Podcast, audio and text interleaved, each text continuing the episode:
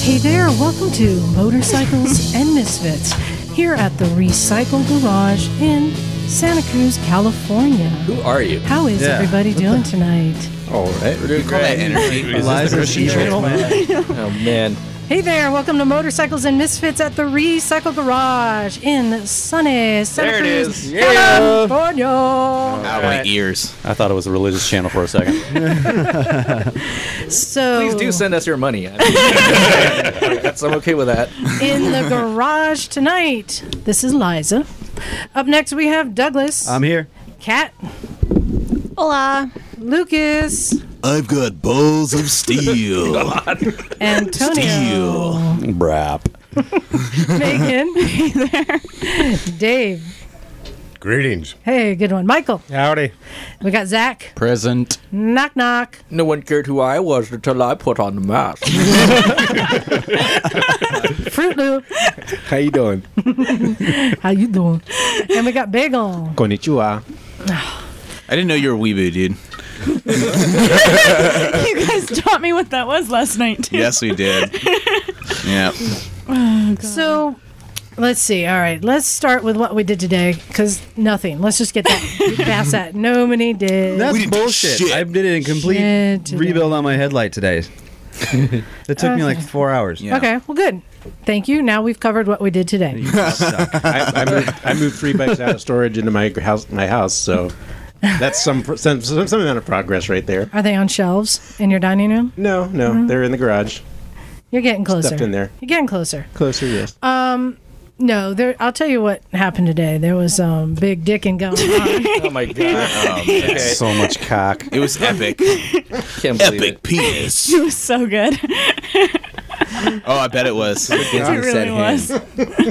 no, I I was going through my tool cabinet and somebody had Hot stuck tool cabinet. somebody s- stuck. Uh, so for Michael and David, it's you know it's a prank you play around garages, right? Dicking each other.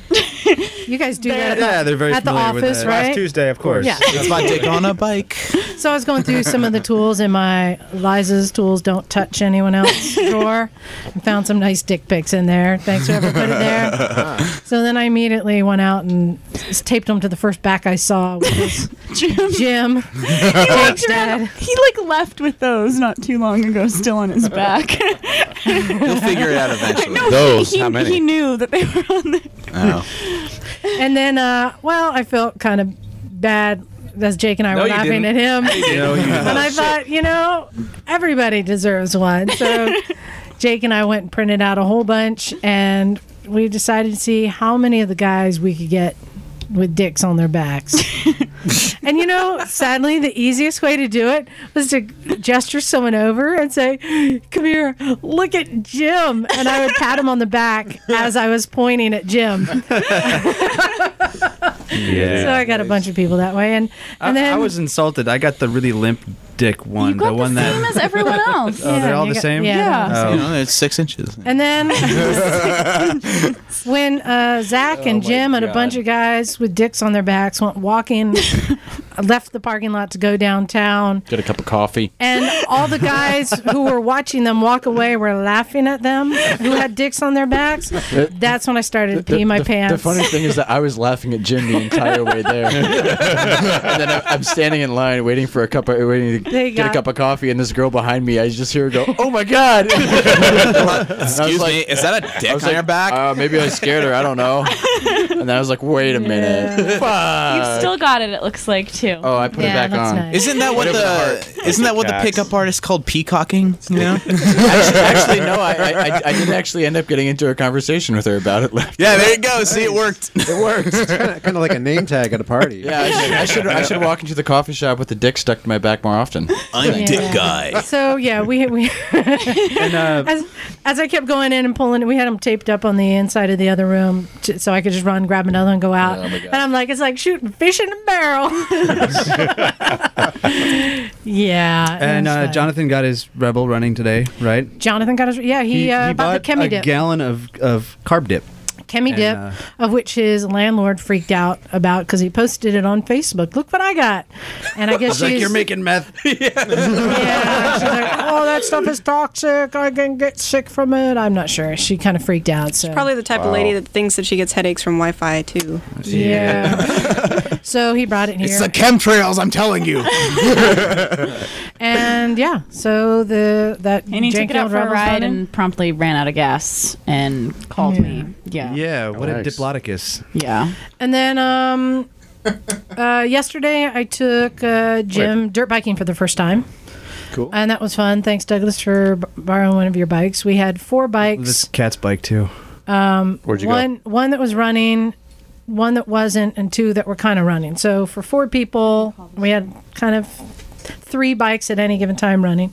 We went out to Hollister, and um, I took my cousin, who's uh, said he's ridden before, but then as I'm say, go out in the parking lot and ride around, learn the brakes, and Jake was out there helping him because apparently he didn't know how to use a clutch. So Oh. his experience was, I think, was less than what he had said. So he learned quick, He was and lying um, through his teeth. That's what's happening. so yeah, th- and there was nobody out there. Nobody out there. Red sticker season's over, isn't it? What was it really dry? Yeah. Mm-hmm. It was dry, but um, yeah. So we had a good time, and I think Jim has the bug now. Well, yeah. of course. He, he didn't Wow. stop talking about it when we went for beers earlier. so- Does he want to buy a Yeah. 426? Yeah, are you selling that thing? Yeah. Yeah. You don't want to make a supermoto track bike out of that? It's just That's, what I said. That's what I uh, said. I Yes. know. I know. if I had the money and the time and the, and the space, I would do that too. I know, that's what it comes down to. Yeah, it, it kills me. And then somebody in the room got a new bike this week. I did. Um, I got a R6, and after seeing many, many bikes and going through many things, I decided to go back to a bike that I saw two weeks prior. This guy actually messaged me uh, and s- offered me. Do, do the- we have time for the story? Yeah, You- there's kind you of. a did the story. thing that I hate. What? The person who sends a lowball offer Oh yeah, I that just pisses me Well, off. n- It was- no, it was, was a an legit accurate offer, offer. for. Okay, fair For- enough. He for was the- asking too much. So Yeah. Mm. the ad posted was for I think three three thousand, and uh, Way too much. I get there Wait, and for a what year? or an R6? O2 R6 that's carbureted. It's the last year that it's Okay. carbureted. Um, so I get there, and in the ad, it looks pretty nice. He's got all these aftermarket racing components on it, suspension tuned, blah da da da da. He's listed it all out on the ad. He failed to mention that the bike did not idle. Um, pretty big failure to mention something, but we get there, and he goes, "Oh, it just needs to warm up for." Four minutes or so. We You know, get it four hours. warm to 175 or whatever he dictated that it usually idled at. He turned off the choke and it died. We proceeded to do this about 10 minutes and continued turning it on and then turning the choke off and it dying and turning it on and it dying and turning it on and then dying. And he goes, Well, I guess it has a slight idling problem. Slight is Slight. mi- understatement. yeah. So, one you bought? yeah, so this is the one I Well, bought. I, I took it out to ride it, and and it was it was all you could do to keep it running at a stoplight. And when you actually started rolling, there was absolutely no power. So if you didn't wind it way the, f- the fuck out just to get it to start rolling, it would die, and it would die, and it would die, and it would die. And I walked, I got back to the guy's place, and I took Cat aside, and I was like, "Do not buy this bike, whatever you do, especially for the money that he's asking." So Yeah. we Set we the idle haggled of and about we. 5,000. Yeah, well, it would only idle when you cranked it way up at like four and a half. Yeah. So, So, and then yeah, you bought it. I gotta so have it. I I left. We left. We went to Bur- Burger King, I think, and I texted the guy and I go, "Hey, so this is the deal. Uh, I'll give you sixteen hundred for it, and I'll come back right now and I'll pick it up." And he goes, uh, "No, I can't. I'm gonna sell it for more than that." because it, it it was screaming carburation, and you, you Yeah. know what's a used carburetor on eBay like hundred bucks. W- w- was this thing actually We're- we're raced, getting or is there. it just Yeah, it was You're gonna- actually put on the track, um, but, but, raced or just track uh, I think I just think just track track days, days. days? Okay. Um, and about li- like a week and a half later, after I'd been going and seeing bikes and getting dipped out on by asshole Craigslisters, um, he texts me at like 10 at night and he goes, Hey, so $1,700, you pick it up and it's yours. and I go to say, like, Oh, yeah, sure. And he kind of flaked out on me. So I was like, $1,700, you drop it off and I'll take it. and he did.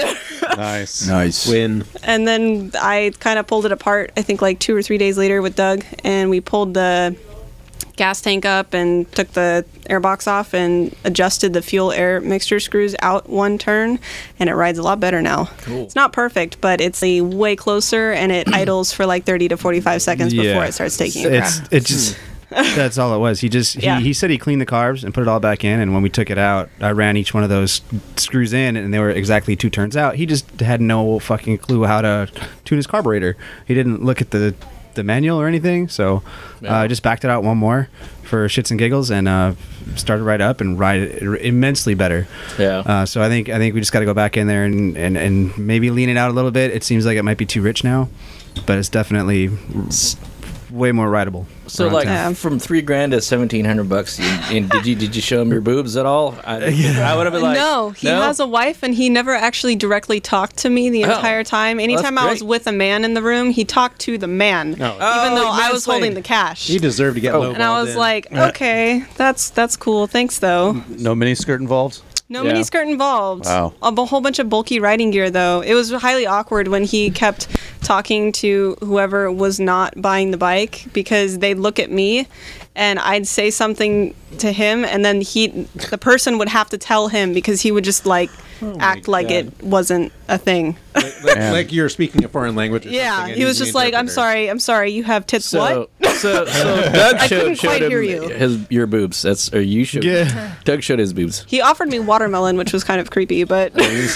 You want some watermelon? I was like, Isn't that okay. creepy voice? It's kind of a random thing to offer somebody off of Craigslist. the dude was okay. You could just tell he was just green. Like he didn't he didn't Yeah. know. He kept asking me, "What's the bike worth? What's the bike worth?" And I'm, Yeah. like, I'm like, honestly, dude, in the condition it's in, it's worth like two at the most if you were in the, on like a really good day.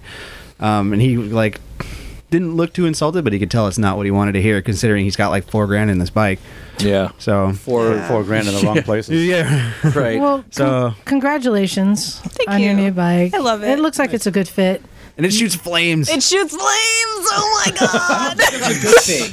yeah, yeah, that, that's just really great. I can't handle Are- it. Are you ready to take it to the track?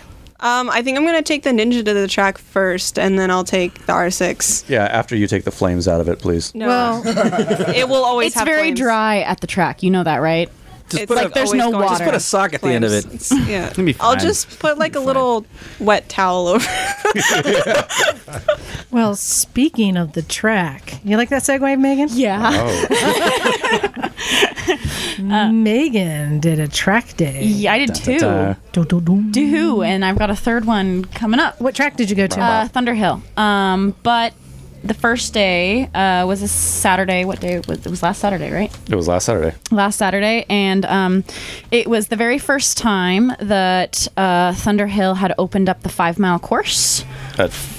Right? That's ridiculous. No, Or no, no, do there you, was you say I don't know. The, the five mile course has been in place since last year, I Mm. believe, but they just put in a s- new section where they Yeah. connected turn seven to turn ten in the east side of the track, the new side of the track, Mhm. which kind of eliminates a couple turns that some people weren't very fond of, l- really tight, kind of break up the rhythm, and uh, now it flows wonderfully. So, So- we did the the, the five miles. The five mile the first day, and apparently And that's the you- you- you got third it. You- longest it is the third longest race course on the planet. on the planet, and it's got like 26 turns. It was really incredible. Um, I took the SV out there, um, rode from like 8 a.m. to 5 p.m. all day Saturday, and rode half a day Sunday, which was the shorter course. Um, it's like what two and a half miles or something like that. It's it's almost three miles. I Almost- think. three yeah. point something maybe. I Yeah, don't know. and um, it was absolutely incredible. Um, I rode it with the Z2 track days. Um, I was C group. It was my first time, um, and they hooked me up with a really good instructor. Justice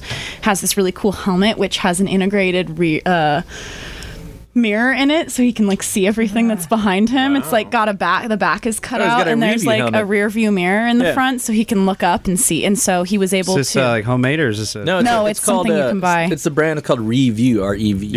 Yeah. Yeah. That's so clever. And so um, I got hooked up with a really good instructor, um, and he helped me out a lot. Worked on body positioning, uh, lean angles, apexing. I don't really have any chicken strips left on my bike. I scraped a peg a couple times, which was kind of fun. Did you get a knee down? Uh, no. Oh, no. You know what? The only time I got a knee down was when I was riding two up with Sean Riley on the A group on his FZ1. You rode Sean Riley's bike. I rode on the back. And, oh, he. I thought you said he was. On the I could not do that. I rode, yeah, I rode two up uh, a group, and I was on the back, and I got knee down on the back of his bike. Megan, what were you wearing? What was I wearing? Yeah. Um, I I know had- that sounds dirty, but I No. just want well, Lucas. no, I had uh, CD boots, my Revit leathers, uh, my mesh. I think he meant what were you wearing underneath? No, Yeah, I know. no, I did not mean uh, that. I, meant- had I had my textile jacket that zips into my leathers. I had to get a zipper sewn in so they would the zippers would Oh, mate. Mm-hmm. yeah, Um, I got new gloves and I had my just my regular HJC helmet. Did you have actual knee sliders? No. Oh, oh, so that explains why you weren't training. That's why you go to the track, so you can do that. Yeah, it was fucking C group, man. It was fine. I did that in C group. I know, I mean, it was- I, I practically got ran off the road in C group. Yeah, you also crashed, didn't you? Yeah. So you know, shut up. he dragged two knees in that one. Um, Jeez, I didn't elbows. drag. I didn't drag knee. I dragged ass. but it was it was absolutely phenomenal. Um, there is something to be said about how much so like when you're riding on the street, you have so much brain space is spent on worrying about left-hand turners, texters, people running you off the road, gravel, oil, a car, pedestrians, Cops. So much cops. um, so much headspace is spent like thinking about all those things and being able to put all of that aside i was able to focus so much more of my brain power onto like riding and going into tor- turns properly it really um, allowed me to push myself and make actual changes to my riding habits um, i had changed some bad habits this last weekend which was really good yeah um, You mean how you leave your socks on the floor all the time? That kind of. I I, I still do that.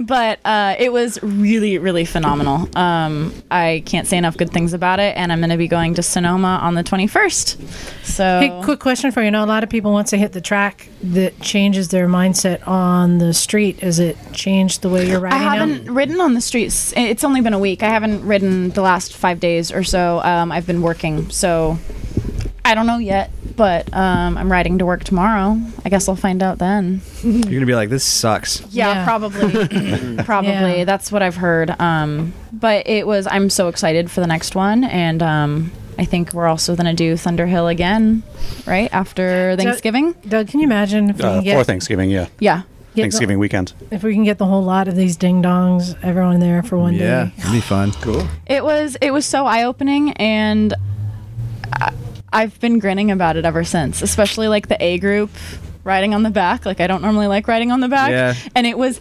incredible. I heard if you ever get a Oh chance to, just my- fucking do it. Do, do it. Ride bitch and It do it. was it, was Yeah. so smooth, and it.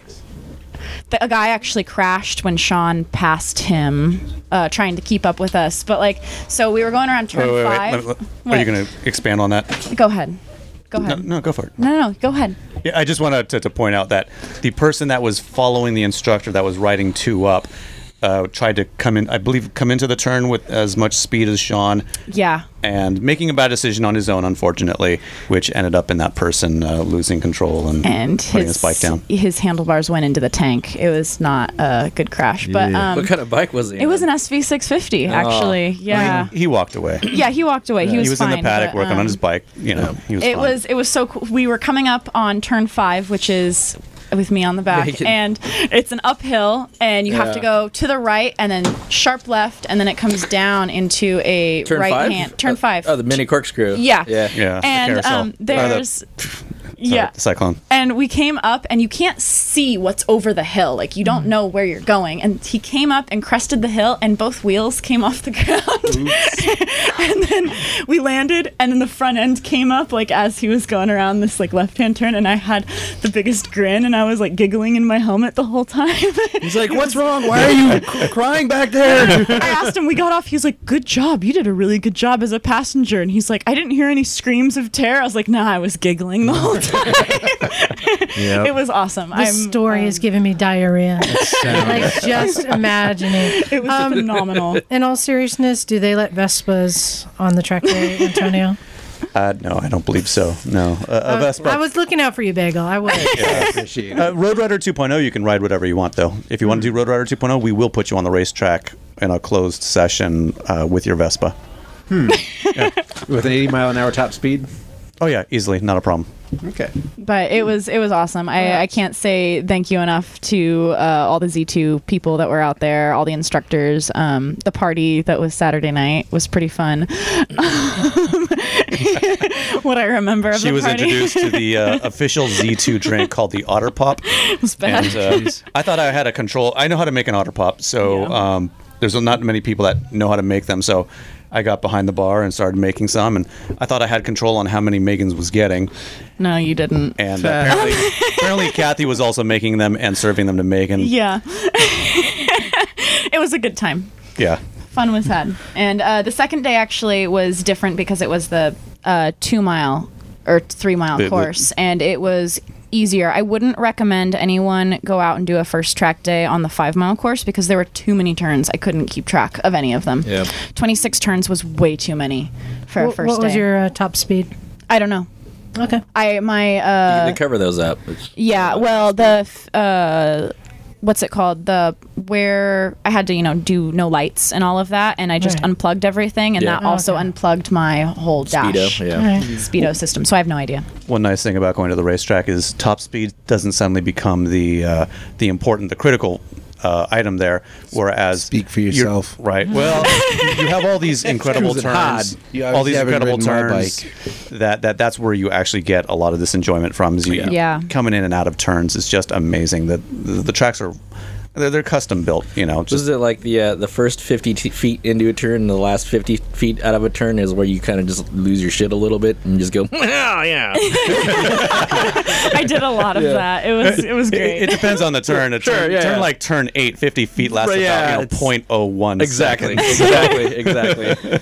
Um, yeah, it was incredible. Any everyone should go out and do that. It was it opened up my eyes to a different type of riding. Sure. And it has me looking on Craigslist at track bikes.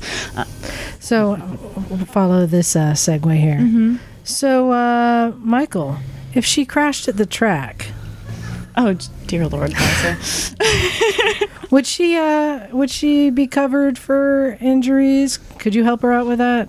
It would depend on her policy, but generally speaking, uh, your own policies will say exclusions if you're doing something like on a track. But again, it's it's all it's all policy specific. It all depends on what your specific policy says. So I know we don't like to read contracts, but So that's what you got to do. Now would be a perfect time to introduce Dave and Mike, Michael, who are, are here from Russ Brown Attorneys. So um, this is something that's been on my list a long time, is to talk about the legal side of motorcycle riding.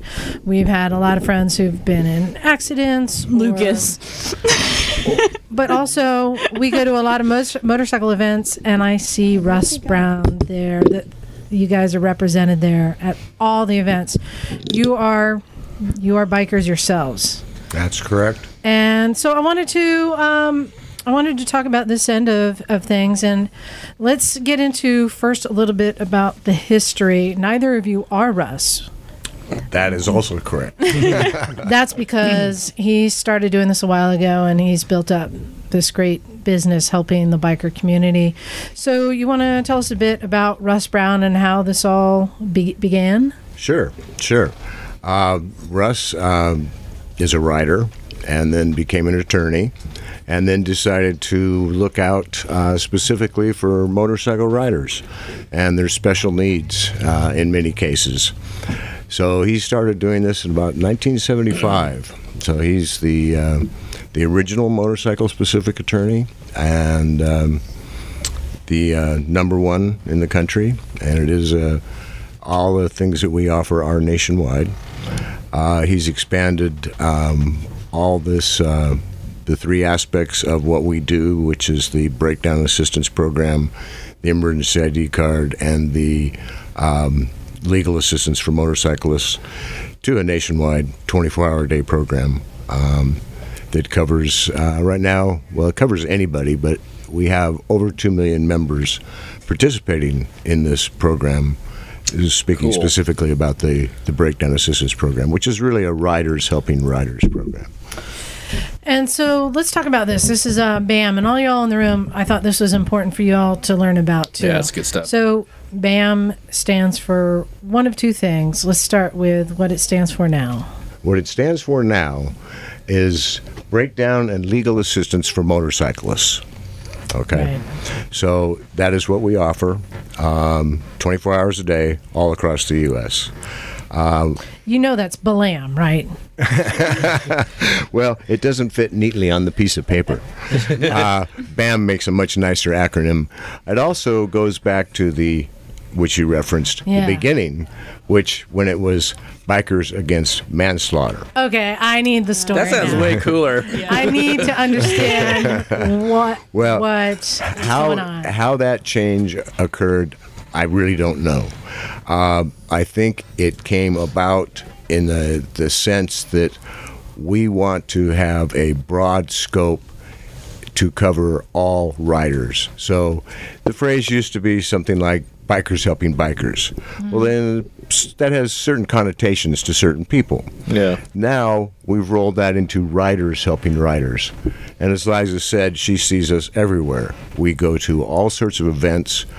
Uh, that have all sorts of different riders. We are all riders. Whatever we're riding, whatever we're doing, we're all riders. So now it's really riders helping riders to make the program more inclusive. I, I I love what you guys are doing. It's it's similar to what we're doing here as a co-op space, in that we're all helping each other out. But um, Russ came up with this idea that bikers can all help up out, help out bikers. So you sign up and you list what things you're available to do. Can you give some examples of what these things might be? At home in the radio audience, uh, take a look at this that I'm holding up. this is the actual sign up form for the Hand program. me one of those. Oh, I wanna see Takes that. about uh, two minutes to sign up for the program. By the way, all information is confidential, and we do not send out any junk mail or spam or anything like that. Uh, the program has been in operation uh, more than 30 years, and as I said, with over 2 million members. The sign up really consists of where you live. But we don't send you anything. We just need to- that so we can match people up. Like if I'm in your town or you happen to be in my town, we can help each other out. Mm-hmm. Then there's a section down there that you'll note that we made a little list because, for instance, not everyone has a truck or a trailer.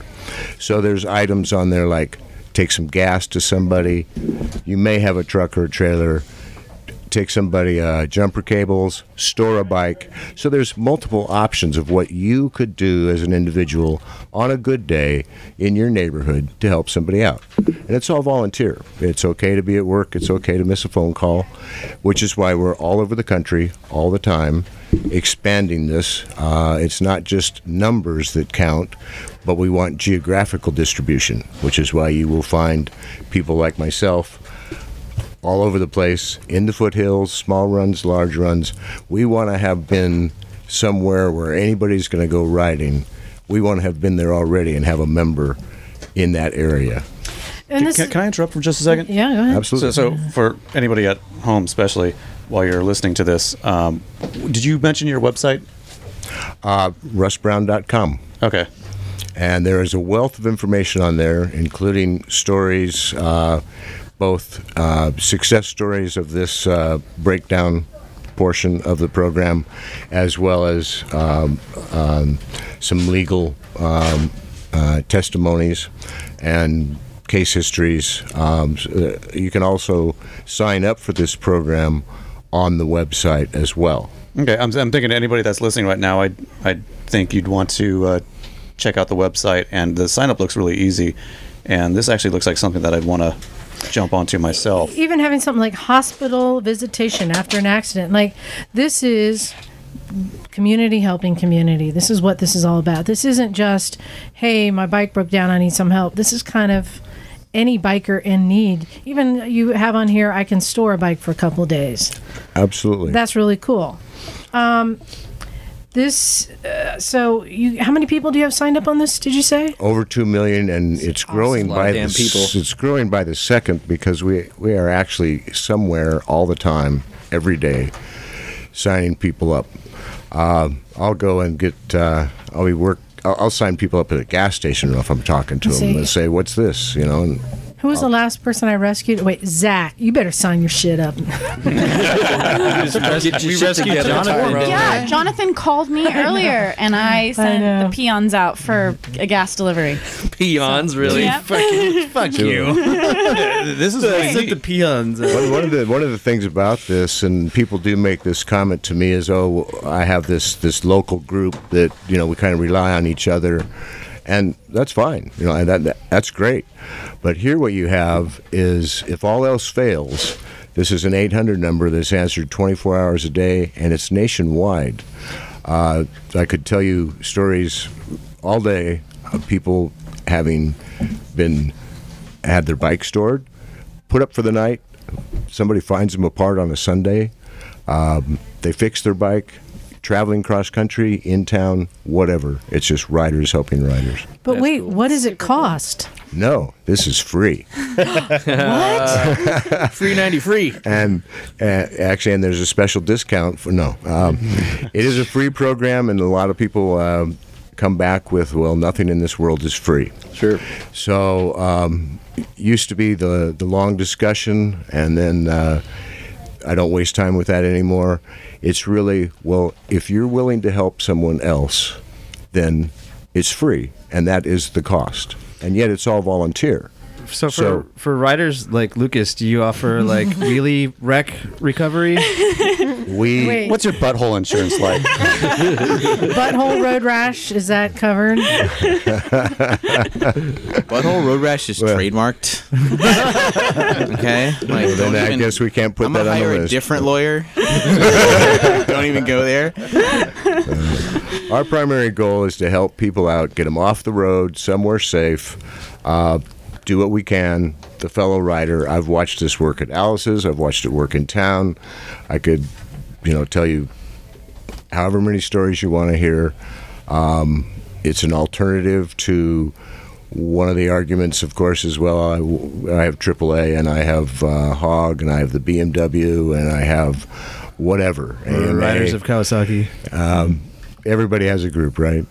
Um, yet this is free.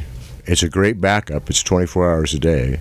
It also acts as an emergency ID card. If you look at that, uh, we all have our own member number, and then at the very bottom, there's emergency contact and medical information. That's super cool. So what happens there is if you're unable to speak for yourself, this program is so well known that EMT, fire, police, they'll find this card. If they call in and identify themselves properly, we can match that number to that information on the bottom. So they will have that in basically real time, which is uh, especially um, people with, uh, let's say, a, a deadly allergy to a medication Mhm. find that feature quite nice. Bee There- stings. There won't be any experimentation on the side of the Right. road, right? They will get that in real time. I'm finding that feature quite nice as somebody with an allergy to morphine. super Uh, it- nice. Thank you guys. no, it's it's it's part of the you know it's it, it's an important function. Well, most importantly, what it's doing is it's putting the Russ Brown name in people's pocket and in their head. Because really, what you want to do when somebody gets into an accident, the, the, they want to you want to have your name in their in their head so they can call you guys for help. So, I want to ask you what. So, what does somebody? What's the first thing somebody does? So, you've been in an accident. Assuming you're not in the ambulance yet, um, what do you do? putting aside all the uh, steps you take for your own personal safety. I mean, you go down in a road, it's you want to get out of the road. I mean, there's traffic coming from behind you, you want to clear out. But putting aside all of that, in terms of looking ahead, eh, you want to remain calm. And I know that's the hardest thing when somebody just cut you off and it's not your fault, but it's a reality that if you're a hothead and you're screaming and yelling, you're going to make enemies real quick. Mm. And when you have a police officer come onto the scene and he sees a motorist and a motorcyclist, right there, it's a he said, he said, he said, she said sort of thing. Shoot the biker. And so if you got one guy who's being hard to deal with, who's like screaming at everyone. It's a natural prejudice. We all don't like jerks. And if someone's being a jerk, hopefully the police officer won't let that color his opinion, but maybe he will. Uh, so remaining calm is the first thing.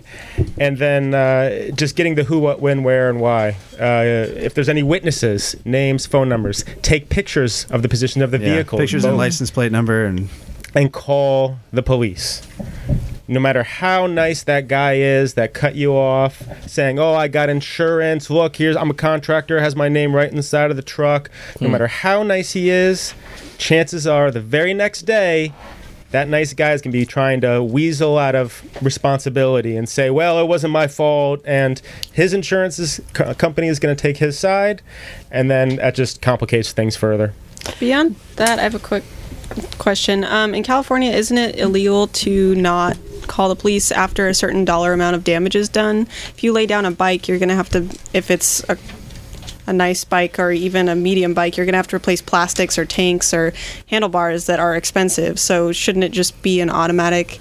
Like, can you get in trouble if you don't call the cops? I don't. I don't know what the law is now. I know years ago when I had a uh, car accident, my car was totaled. They wouldn't come unless there was an injury. Right. So there's no law on the books that I'm aware of Yeah. uh, that requires police presence at an accident. You might be thinking of the DMV accident reporting tool called the SR1 form. This is an unknown law that most people have no idea about. California state law says that within 10 days after a motor vehicle accident, which results in more than $750 worth of property damage, so your bike getting thrashed, or a bodily injury, either or, you have to report that to the DMV. Uh, just again, giving the details, who was involved, and basically the DMV. What that is is they want to make sure you were properly licensed, you were properly insured, and just to tabulate their own tracking uh, for a multitude of reasons, statistics. how many tracking. people actually do that? I, have no I would idea. say a f- small fraction. I- I- I so do their not numbers know. have to be flawed. I do not know, but the repercussions are you could they, they could suspend your license if you don't. So it, there may be an enforcement issue. How many people actually do it? And is there Right. somebody at the DMV sitting there looking through? Oh, oh, oh, that was an accident. Yeah, Mr. Jones, I noticed you were in a wreck. Uh, sure. Two months ago, you didn't call us. But wh- why do we have to report damage to our own property, though? Is it because it's on public roads, or are they just like kind of screwing us? I don't know exactly the legislative history why there's that requirement. There's a multitude of reasons. It could be just Statistics, statistics. yeah. How many people went down on 17? How many people Hmm. went down in this stretch of road? Um, that might be w- one possible. Well, I mean, um, if you reason. get into a single rider accident, and let's say it's nobody's fault, you know, you, you like a deer jumps out in front of you or something, and you go crunch right into it and smash up your bike and whatever. Like, why is that their business? Why do you like if I burn my bike down in the garage versus like crashing it into a deer? How is that any different legally? You know, like I don't understand the distinction. Neither do I. But that's a Yeah. that's a good question. I don't And, but remember, the law is eh, the the law has to govern millions and millions of people, millions of circumstances. There's always exceptions, or in that the single car, the single vehicle accident, where it's nobody else's fault. There is no private property involved. Yada yada yada. Eh, It's in an effort to keep laws relatively easy to follow. I mean, this law is a law that no one even knows about, much Mm. less the sole vehicle exception if, if if that was such a thing. So it's it's just a matter of administrative ease. So let, let let me ask you this: Should you always bring attorneys in? Let's say you exchange information, or let's say there isn't another vehicle involved. You hit a deer or something, right? You go to your insurance company, or you go to their insurance company. They're very nice to work with you. They've got all the information. Both parties are reported. Whatever. Um, do you- do you, should you always get a lawyer. Always. Right. Well, a- and not get a lawyer, not hire a lawyer, but you should always call one. Okay. At least I, I can't say that for all attorneys, but you should always call Russ Brown's attorney. well, There we and- but no, but this is serious because I I will spend an hour with somebody and. I know I'm they're not going to hire me because it doesn't make financial sense for them to hire me. I'm going to push them to small claims. I'm going to help them with the process, but let's face it, it it's we have gone through thousands of accidents. We know all of the laws, we know all of the pitfalls, what's going to come. Most people, it's this is my first accident, I have no idea what to do. And so, it's not like it's I mean, it's not rocket science. I mean, we're attorneys. We push paper around, but it's like you rebuild a carburetor on an old two-stroke dirt bike the first time, right? Anyone can do it. The first time you do it, it takes you six hours. You make every st- mistake in the book. You cut the little gasket. The little float valve spring pops off and goes flying. Are you not You supposed know? to spray carb cleaner in there? Yeah.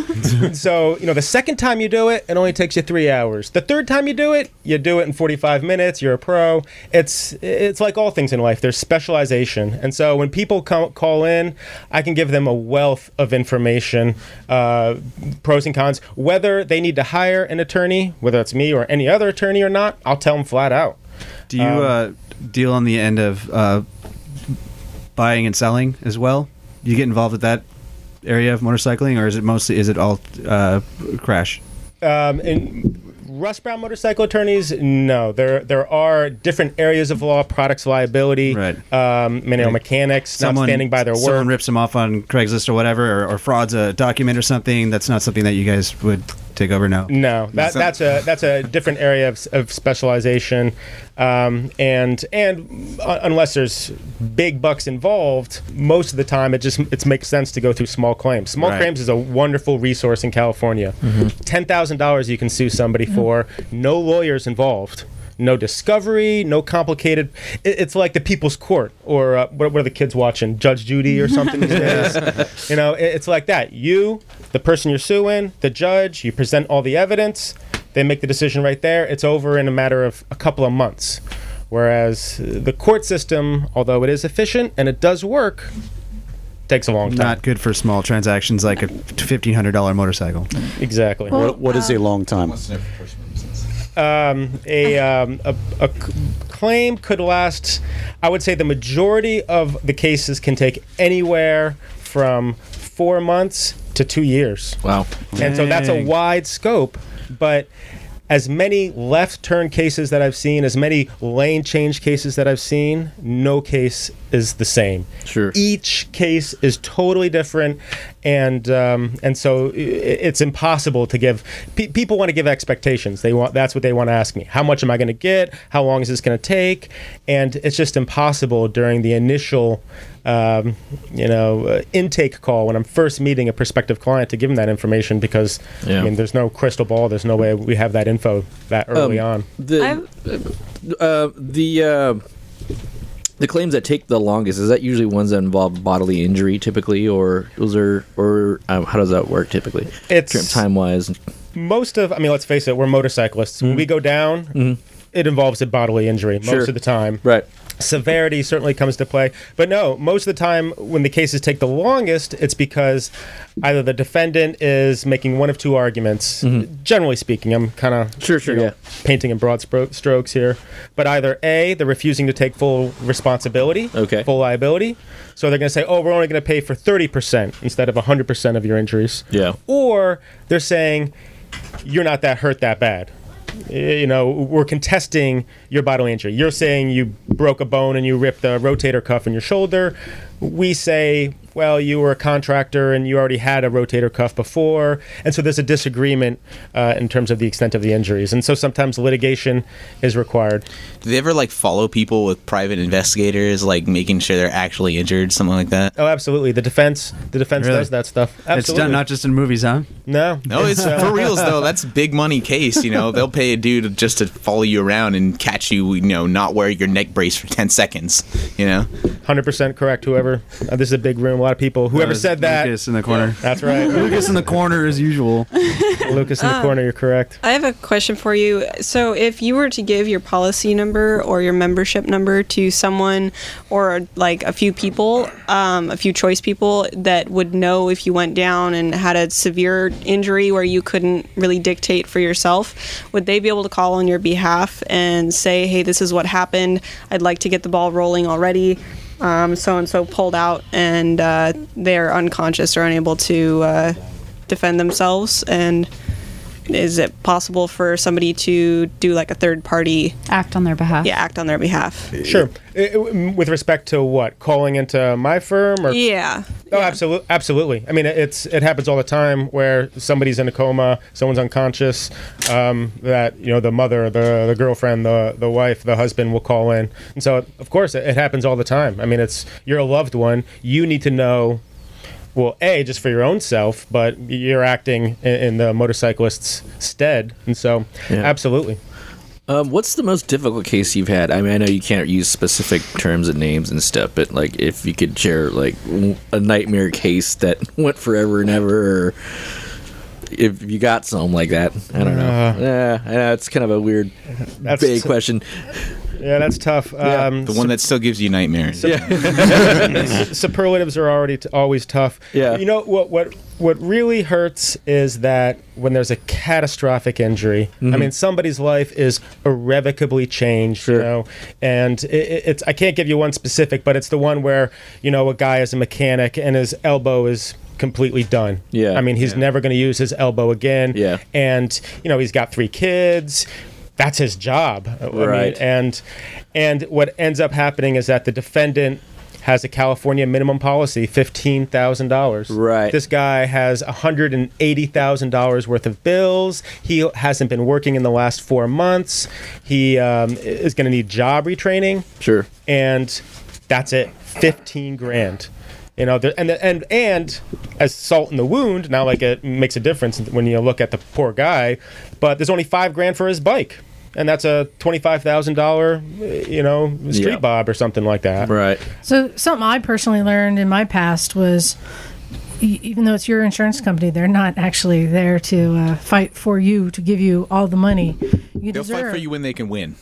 and that there are tricks. I mean, that happened to me when I was a kid and I totaled a car and they said, sorry, it, your car wasn't covered. But then I got an attorney who said, oh, well, but you were injured. No, I wasn't injured. Yes, you were. You need to go to a chiropractor because you don't know down the road if you're injured or not. Like, well, I don't want to take advantage of the system. No, this seriously. He said, you don't know if you're injured, this might come up. I recommend you go see a chiropractor for six months. It's preventative. And not only am I going to get it paid, I can get enough money out of the insurance company just to cover your car that was totaled by an uninsured motorist. And I went, oh, okay. Like, I didn't feel like I was taking advantage of the system, but I realized that they weren't there to necessarily help me and that you do oftentimes need to get an attorney not to get it's not to see dollars in your eyes get the most but to get what you deserve because they won't always tell you all the little tricks Yeah, they're a business; they want to keep Yeah. their money. That's uh, the insurance business is to it's two part to collect premiums and to not pay out money. Right. That's the, now that's the same Money for coming automobile in, insurance. no it's money the going same out. Yep. for medical. Your health insurance is the same way. I mean, Yeah. Um, and so, it- no, your insurance company i- in general, insurance companies are pretty responsive at taking care of bikes. Um, you know, wh- they'll they it's the way they sort of get on your good side. They hey, is your bike hurt? Where is it? I'll tow it to a shop. I'll get a guy in there to take a look at it. And it's oh, this is great. These guys are being so responsive. Um, but that's it. You know, they won't tell you if you have a collision coverage, meaning the your own insurance company will take care of your bike. They won't volunteer and say, "Hey, by the way, your policy covers your gear as well. So how's your helmet? Right. How's your leathers?" Right. They don't volunteer that stuff. Um, Sure. and this is why having motorcycle attorneys not only do you guys know the ins and outs of the laws the insurance system but also you were telling me that the police officers as a witness filling out a report may be a little biased sometimes i mean i hate to say that that happens. I, I hate to say it happens, but the stereotype does happen. And a lot of us here have experienced that. That b- just because you're on a motorcycle, you're in the wrong. You are obviously the hooligan here. Going way too damn fast. Yeah, is that dirt bike plated? to, to every cager, every motorcycle is always speeding. Yeah, like it's just a fact, you know. so, so- so what about what about uh, uh, attorneys for traffic violations, speeding tickets, things like that? Uh, what about what about him? Call an attorney, or would you like to know Antonio? Yeah, right. so if I was doing 170 on, uh, let's say, you know, down my street the other day, you might need an attorney. I, I think you might need a priest. It's- I'm I would al- I would always always call an attorney. Always, just for no other reason than just to get educated as to what your possible options are. But it, it never hurts. Um, almost all attorneys that I know will give an initial consultation. They'll sit down with you for uh, you know a, a few minutes, twenty, uh, even a half hour. Um, I mean, I'll, I'll, I've spoken with people for an hour. Um, knowing they're not going to hire me just to, just to help just to give them the you know the rules of the road what they can expect what their options are um, so yeah absolutely speeding ticket for sure That's one of the things that, that we offer and that we, we want people to um, understand is the the second part of that uh, card, that 800 number, is the free, we say motorcycle related legal advice. However, if it's something that's not exactly up our alley, uh, what we can do is offer referrals. So, in many cases, we are able to refer people to someone that is known to us and therefore trusted. Yeah. The riders look to us to provide them with a known quantity. We're all riders, so uh, we can offer a referral if it's not something that's, uh, you know, directly in our purview. Yeah, you know, getting pointed in the right direction is pretty big for them sometimes. You know, Absolutely. When it comes When out, I- I mean, it I just meet- feels better psychologically and all that. So I talk to thousands of people all over, and they ask me questions, and I just say, "Get the free legal advice. It's Yeah. a phone call." Um, and not only get the free legal advice, but as an example of uh, of how this works, um, a, uh, a group that I know quite well and, and work with quite a bit. Um, a fellow went down at two o'clock in the morning. He, he had an accident. He was in an accident. They got him into the hospital at two thirty in the morning. Um, his wife called at two thirty in the morning, the eight hundred number. At two forty-five in the morning, one of our attorneys was on the phone to her to go over the things that, that Michael was suggesting what to do, what not to do, how is he, you know. So the responsiveness is there to address any issues and, and prepare someone for virtually anything. Well, and not that you can advise this, but Meg and I and I learned when one of our buddies was in an accident, we went to the hospital to be with him, and we were we- told we that snuck in the we- hospital, you mean? that we were told that because we weren't related, we couldn't be with him. We were related. You're that, his that, aunt. That was simple to solve. We were related. I'm his sister. But I'm just saying it's stuff I like thought that. Liza was his uncle. it's stuff like that. Like we want to help each other, you know, Mm-hmm. and and And we ended up being in E the ER for what, eight hours that day or something like that? Like it was a long day, but so have a question for you guys with all of your experience all the cases you've seen what can you from your combined knowledge what can you tell people to help prevent these accidents that are happening and these problems most important uninsured motorist coverage Mhm. Oh, yeah. that's i Mm-hmm. mean i am not an insurance company i'm an attorney but to you and all the kids at home uninsured motorist coverage if you don't have $100000 in uninsured or underinsured you should not be on the road you cannot ride a motorcycle with less than $100,000 in insurance. And if you don't have insurance, get insurance. Yeah. And, so that we don't have to buy uninsured motorists. King calamari don't get insurance. but also, a lot of insurance companies sell separate policies for under underinsured and uninsured. So make sure that you're you, inspe- you specify both for your insur- at your insurance company. You do have to specify that in many cases. Uh, it's a speci- specific line item, and in Yep. fact, uh, a lot of policies they they play that down. They Right. don't want that. Yeah, because I, I have State Farm, and they have separate like U one and U two. One is under underinsured, and the other is uninsured. And I had to get both. I'm glad you guys. Sorry, go ahead. No, nothing. And it happens all the time. I can't tell you how many of my clients say, "Oh, I'm fu- I'm fully covered. I'm fully covered," and nine times out of ten, that means they have minimal liability policy, but they have collision coverage for the bike or comprehensive. You know, if a tree fell on it, the Right. bike is covered. And frankly. Who cares about the bike when the guy's leg is, you know, his ankle is touching his hip and he's going to be in traction for the next six months? No, you are not fully covered. Yeah, and, So- com- and comprehensive does not mean it covers everything. How, so all of you in this room, how how well do you guys know your insurance? I know it really well. Very Pretty well. good? now, now that you bring that up, actually, I know that I have uninsured, but I've never heard the underinsured. So I'm actually going to make a note to look into that. It, it varies from company to company. A lot of times it's just bundled together. It's uninsured slash underinsured, but uh, a hundred thousand, and I'll say it again because I, I just that is the single most. If you if you learn nothing else from me, that is the single most important thing. And I guarantee you, you know, a, a big percentage of people are just gonna say, ah, you Yeah. know, whatever. But if things get ugly. It, it, it is a life changing preventative move that you can take. I have a dual question. Um, for the uninsured motorists, um, does that count hit and runs? Um, I heard through the grapevine that it did, and then I got some conflicting answers on that. Uh, that's a great question. It does, but you have the burden of proof that there was another vehicle involved.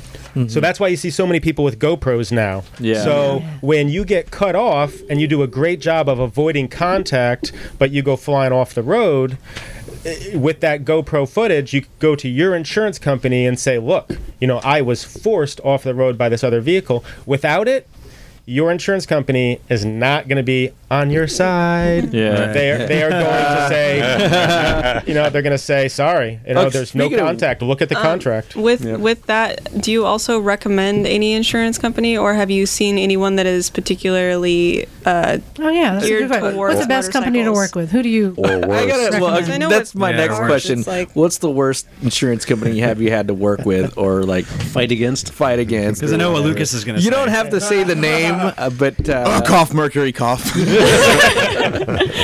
That- um, and, and, and you're correct. I, I don't want to get into specific Sure, names, but sure, sure. oftentimes the, the bargain, the, the ones, Right, the, the ones okay. where you're like, wait, who? I've never even heard of those people. Oftentimes those bargain, those bargain basement insurance companies, A, are not that cheap. Yeah. So I don't know why they're considered bargain basement, uh, but B, th- they really take that second end of the insurance business model, not paying out, Yeah. to another level. Yeah. Uh, I, I, I and think so- the real question here is who do you use for your insurance, Michael? I, I am a, a State Farm Okay. customer. They Okay. will sell you up to a five hundred thousand dollars in uninsured motorist, and if you you should buy as much as you can, as much as you can. If all you can afford is a hundred, you can tell I'm just going to keep on beating this. If all you can afford is a hundred, then that's it. But you got to do it. Okay, Liza's so got a piece of I- paper in her I'm- hand. I'm gonna be the one to go out on a limb here. I'm a cheap motherfucker. I will admit, I've been riding a long time. I'm holding in my hand one of my policies because I have so many bikes I can't fit them all on. If you can hand that over to Michael, take a look at it. I'll be honest, I have no idea. I've never taken a peek. I don't know what's on there. I've never con- cared. Liza, which bike is it? This is for a bunch of bikes. Sure. So I'm going to read Which it off bikes? for the uh, 79 Yami XS 750. This is a, yeah. That's so, the, the bumblebee right here. And th- so for this coverage, um, Liza has the state minimum liability, fifteen thousand uh, per wah, person. wah. Liza. so that well, well, liability insurance is how much you are responsible to somebody else. So if you run into someone else, uh, a pedestrian, and run them Right. over, or the back of their Lexus. Correct. And so there are three. There are three categories. Uh, Liza has 15 bodily injury, 30,000 maximum. So if she hits a car that has two people, in the car, uh, and then ten thousand property damage. So again, that's that's covering your pocketbook. That's just paying money out to the other person involved in the accident. Okay.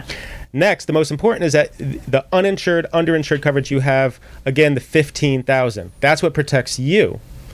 So basically, what this means is that if somebody else has insurance at all, they'll, they're going to at least have 15,000 in bodily injury insurance because that's California state minimum.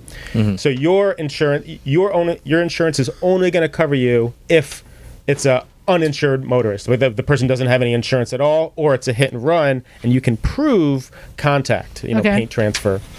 Um, so the, the problem is that insurance companies won't sell you more UM, that's uninsured motorist coverage, than they will sell you in liability coverage. So you have to write, raise the numbers both up together. And I always thought, uh, you know, before I got into this, I thought, I'm a motorcycle. How much damage could I do? Right. You know, why do I need tons of insurance?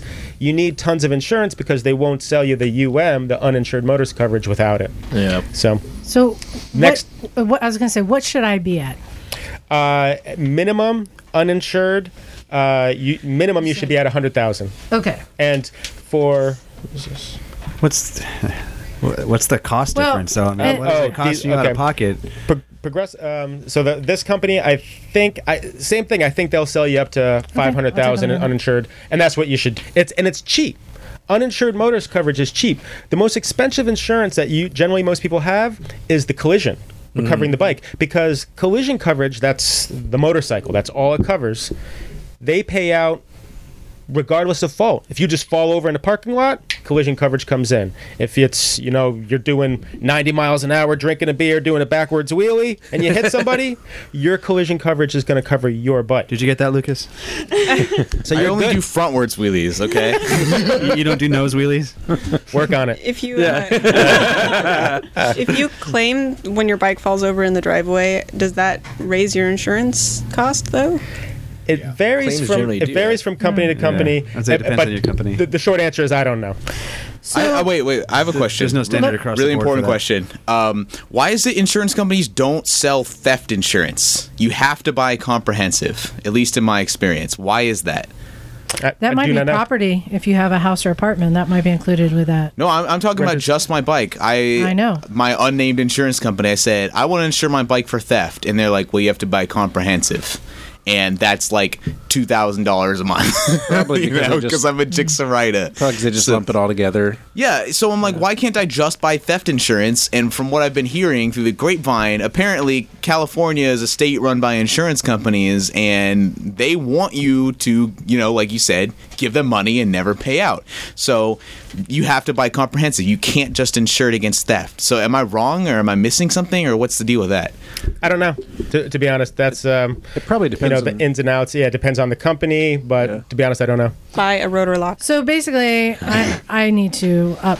So some That's some the other most important. some other coverage that you have. It's a good idea. Medical payments. Yeah. So again, irrespective of fault, you your, your insurance company, as long as you show them a bill that hey, I had to pay five hundred dollars for this, your insurance company will boom will cut a check, and that's great to have. Uh, you know, so in my own personal life, I have the cheapest health insurance I could find. I'm super healthy. I don't go to doctors, Yeah. so I have a high deductible health insurance company. If I break an arm, I know I'm going to pay four grand, and well.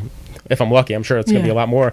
But Yeah. um, and so when you, Yeah. when you Yeah, I have was high thinking about that. deductible health insurance, 70,000? uh, you know, there's these medical payments, which again is cheap insurance.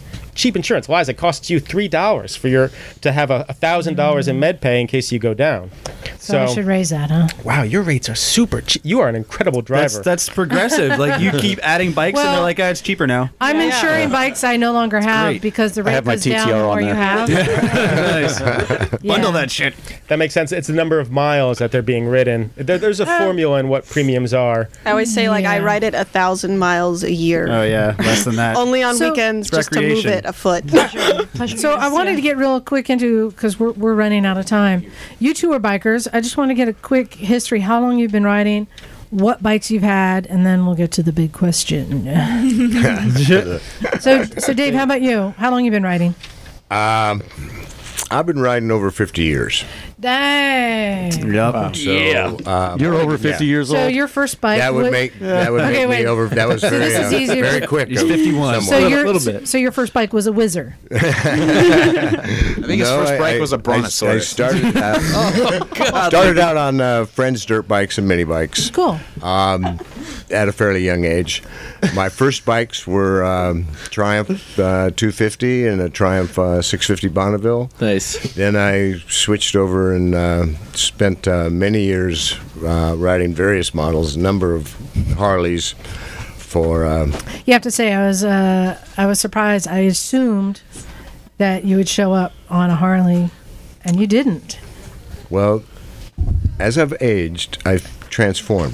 Yeah, you went the opposite way of most people. I'm just gonna say. Well, see, one of the things is as long as I can still bend over and and uh, assume the position on uh, this. Uh, We're not ready for Mm. You're that question, segueing into device. our question I know. very I'm, well. I'm beating you to the question. You're building up, Dave. No, I, Tell- I- tell 'em what you're on, Dave. Oh, yeah. uh, so after a small break for for family, uh, when I got back into riding, it was Norton's Triumph Ducati, um, which is what I mean. As long as I can still manage that position, uh, I like that kind of bike. And I have a track bike. And somebody asked about. I'm going to just pop off sidebar real quick Yeah, here. go ahead. Um, many insurance companies, Mhm. and you ask about what insurance we have. I have State Farm. Many insurance companies will cover track days if they are an instructional or a school, or so it's all in how it's worded. Mm. And Okay. uh, Mm. I- I like that. Thank said, you. said company has taken care of me um, very well. Um, so I've had probably 25, 30 bikes in my life, all nature. Built some in my bedroom from spare parts. Nice. Yes. And have a track bike and um, And what did you ride here tonight? uh, Ducati. It's a 999. And the cleanest Ducati I've seen in a while. Yeah, it's things cherry. Mm. It's a, it's a 999S. It's got 25,000 miles on it. Wow. Dang. I do. Doesn't look a day over five. Most of my most of my own maintenance and all of that consists Nice. of cleaning and maintaining, which keeps the bike in good shape. what's You your track also bike? notice when things are falling off. That's some real bike shit, yo. That's what's real. your track bike? Uh, Ducati 996. Nice. Three less. And disappointing. My bike has the same amount of miles on it that yours does, and doesn't look like yours at all. so, Michael, how about you? How long have you been riding?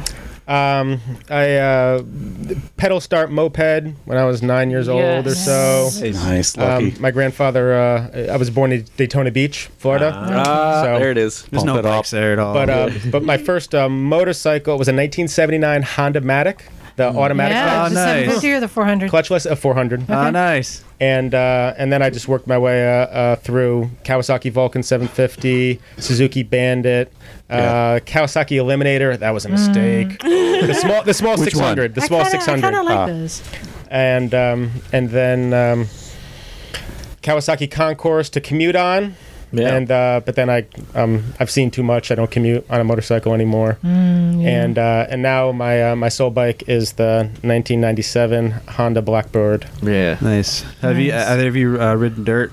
Yeah. dirt Experience. I have a wretched, wretched 90 KTM EXC 300. Yeah. Nice. And my buddy's kid learned how to ride on it, and he stacked it, and now the, the the kickstart cog, Uh-huh. you know, that ratchets up, Sure. doesn't stick in there anymore. and lever so- or the- the- It- it's it's inside. It's like the inside, the internal piece. So It's one side You can't cover. kickstart it anymore, which is fine. I mean, I'm I, I don't wipe out that much. You bump it. Actually, I wipe up all the time, but uh, I wipe out uphill. it, it keeps going, and you're going backwards. Down So, yeah, dirt biking is, is wonderful. I Insane. love dirt biking. Yep. So, Dave, since you've had so many bikes, Question. you've probably you've probably had a lot of bikes you've lusted after, maybe you've never had, and I'm wondering if any of those might be your up the butt bike.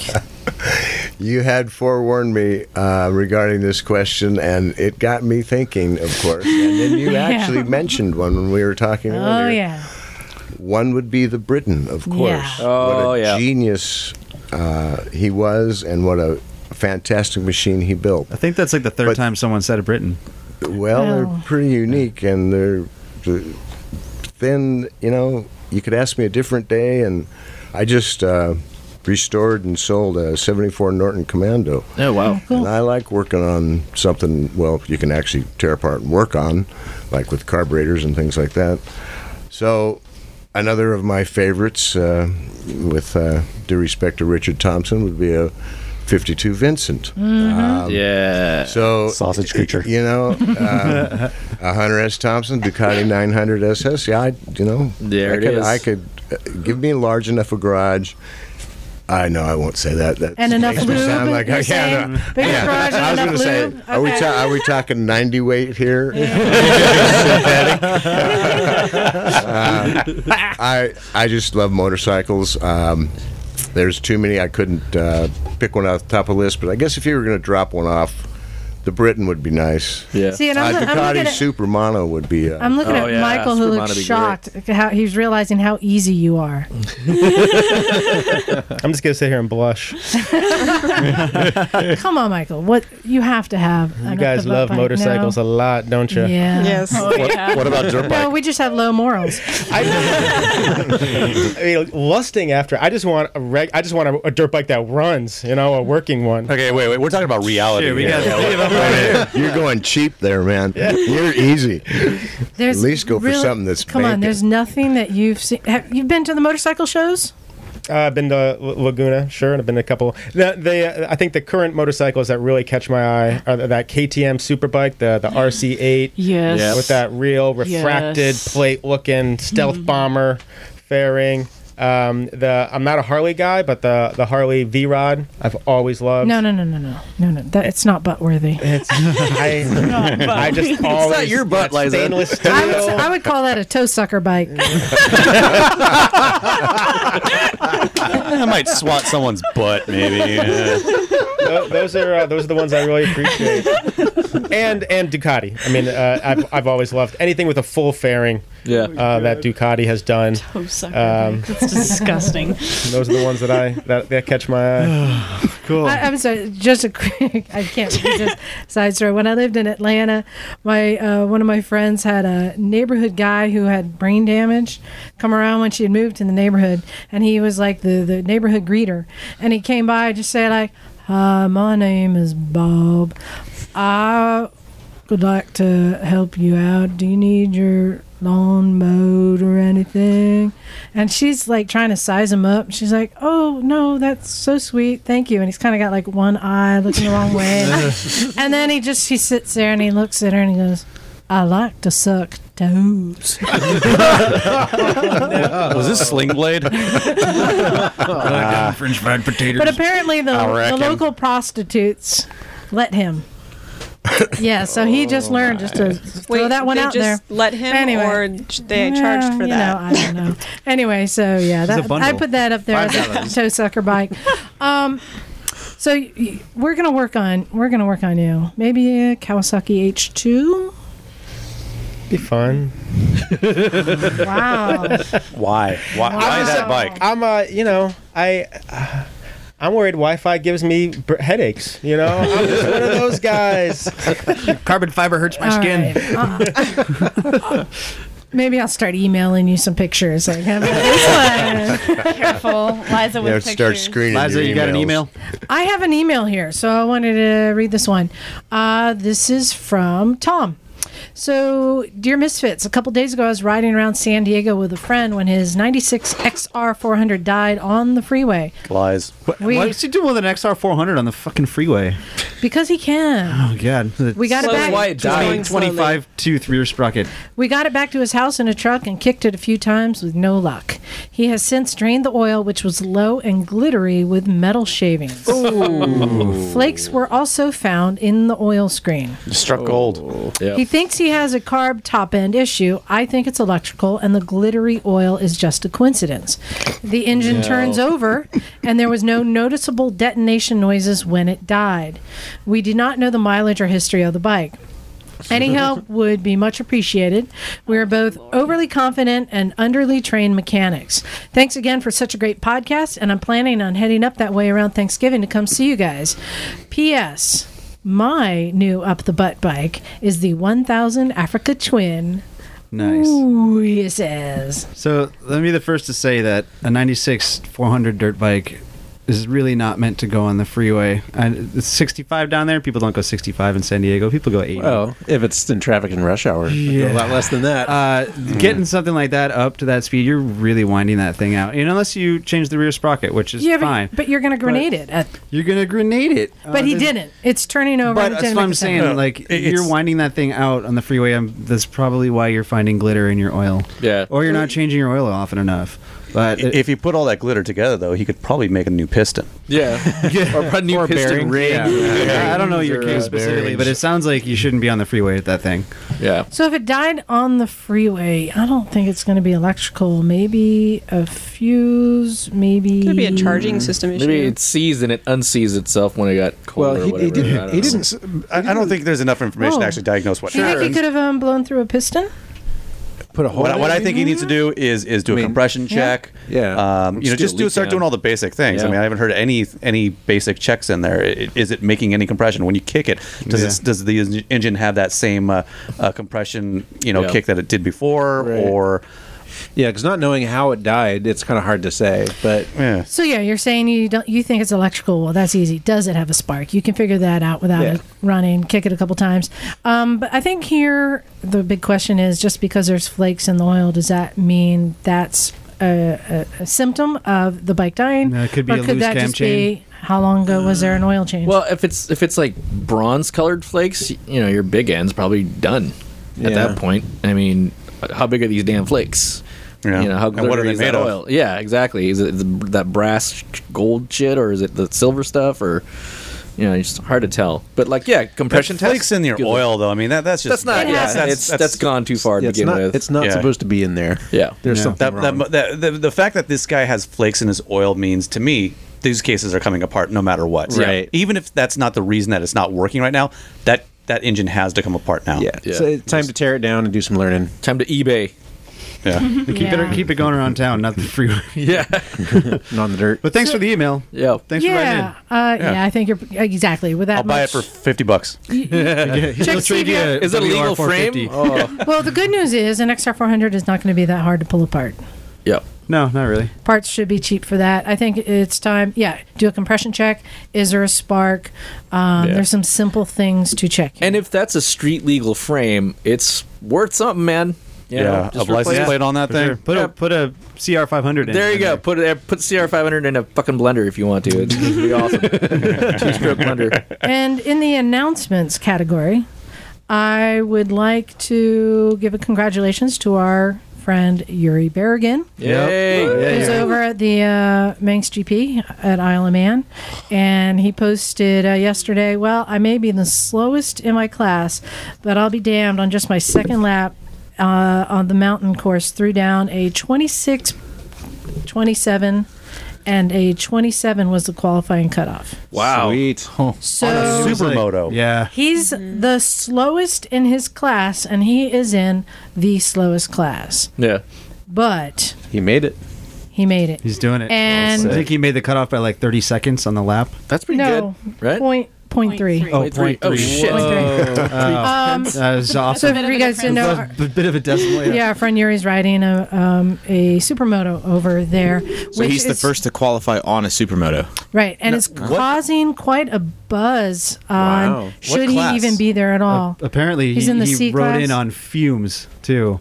yeah, Yeah. Wow. yeah. So a lot of people are really supporting him. That he's the first one to do it, and he's out there, and and there's they're taking tons of pictures of him because as people are coming around the corners dragging a knee, he's coming around with his foot out, and they're Mm. like, "What the hell?" Yeah. maybe he needs some streamlining. You know, get some wind. He Yeah, might maybe. get that I little know. extra edge. There's, there's been there was a lot of controversy about that uh, in AFM a couple years ago about Yeah. should the supermoto guys be able to stick their feet out and whatnot. Well, sure. Um, Why not? Well, there, there was a lot of. I I think one of the arguments was, you know, a, a guy that's doing the sport bike line, knee down, and such like that, um, might be cutting a close Mm-hmm. pass and s- put a wheel onto that that boot. Shouldn't whatever. be, I don't shouldn't know. Be You- running into people. or you could be using that as a way to shut the door on somebody to, Right. to, to you know, Tell Well- that- take tell over that real to- estate. tell that to simply- Rossi. It's simply exactly. find out exactly. I- hang on, I have seen sport bike riders kick at each other on the Isle of Man before. Yeah, Yeah. so I don't think that's an argument they're going to Sticking your foot down is simply a, fi- a way to find the ground. You just want to know how far you are. and, and and weight the bike. Yeah. Get the get the weight forward or whatever. Well, if you want to uh, check out his progress there, you can go to minxgrandprix.org and look for Yuri Berrigan, or you can look him up on Facebook and see what he's doing. Just look He's- for the badass pictures of him floating. He's in doing the a air. lot there. And in the um, the last and final announcement, I'm leaving in two days. Good riddance. No, I'm kidding. Yeah. leaving, Like, leaving. We're what? gonna miss you. For Pakistan. I am going to go do the Pakistan, the Barfistan trip with Moin Khan, who we had on.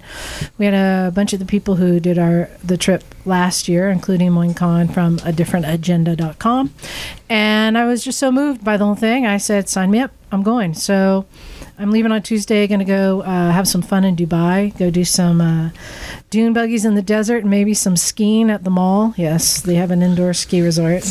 um, before I head over to Pakistan, where we're going to ride local Pakistani 150s uh, across Pakistan up into the um, up to the China border at the um, what's the mountains there, Bagel on The Himalayas? The Himalayas.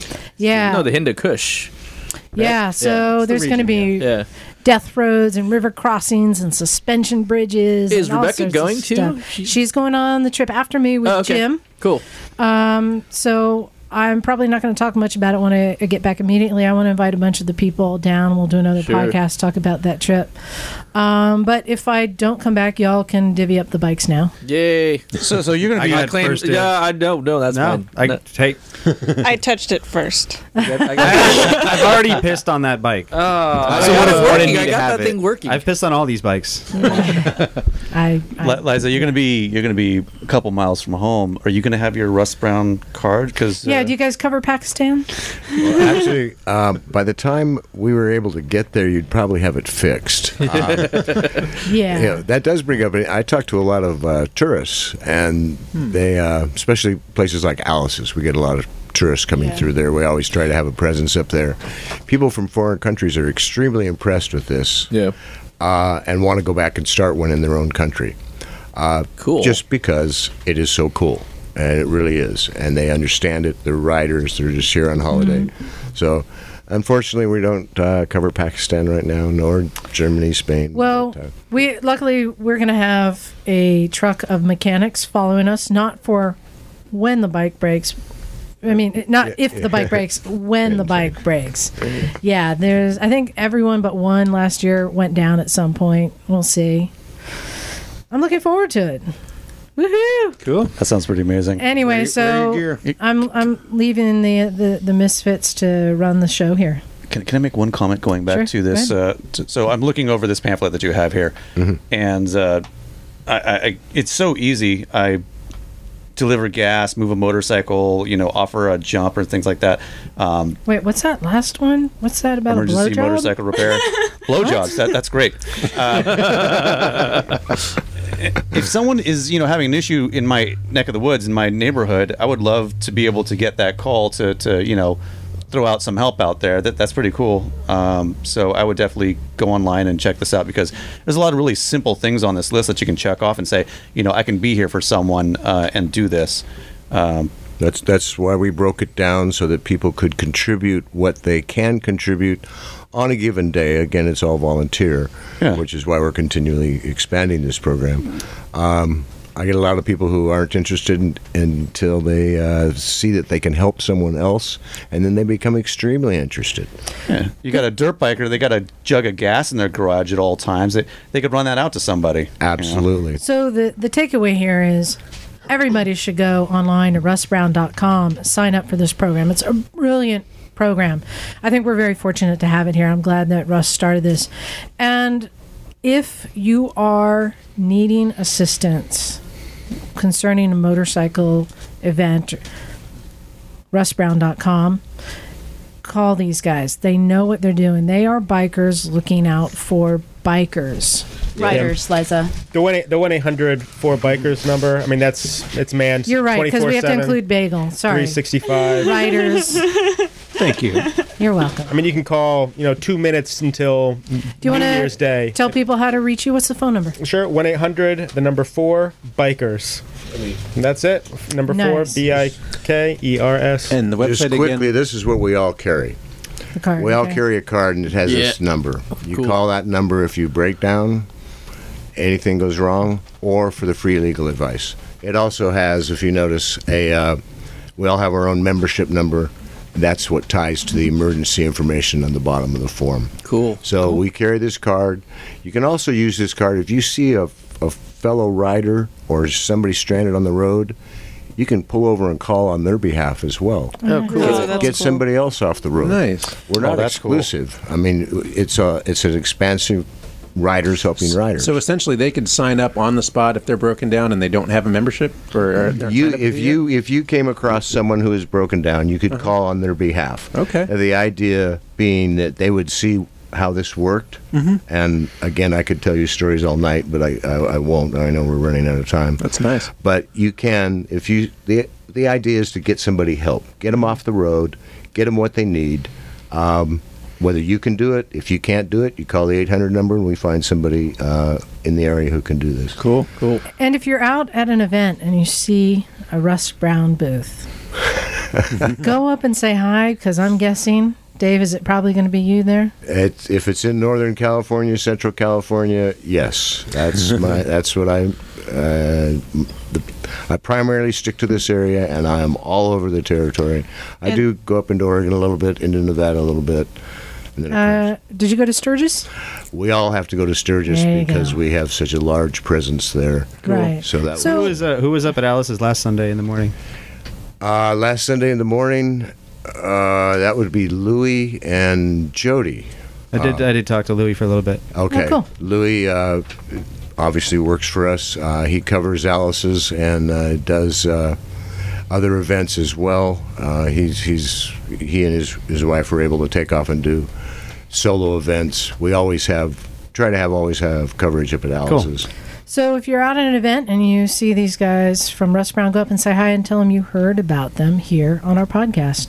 Let them uh, give them the feedback. And I'd love to have you guys on again. I know we run out of time when we just start to scratch the surface of really cool stories, especially you, Dave. I'm sure we, we could spend another half hour just talking about bikes you'll take it up the butt for. we can we can spend a half hour at least talking about all day talking about bikes. so I will also put in the show notes uh, your your links, your contact information. But Zach, can you tell people how to reach us? You can find us online at motorcyclesandmisfits.com, uh, on Facebook at Recycle Santa Cruz, and send us an email at recyclemotorcyclegarage at gmail.com. Call and leave us a voicemail at 831-291-5112. Order pizza. One of us. One of us. One of us.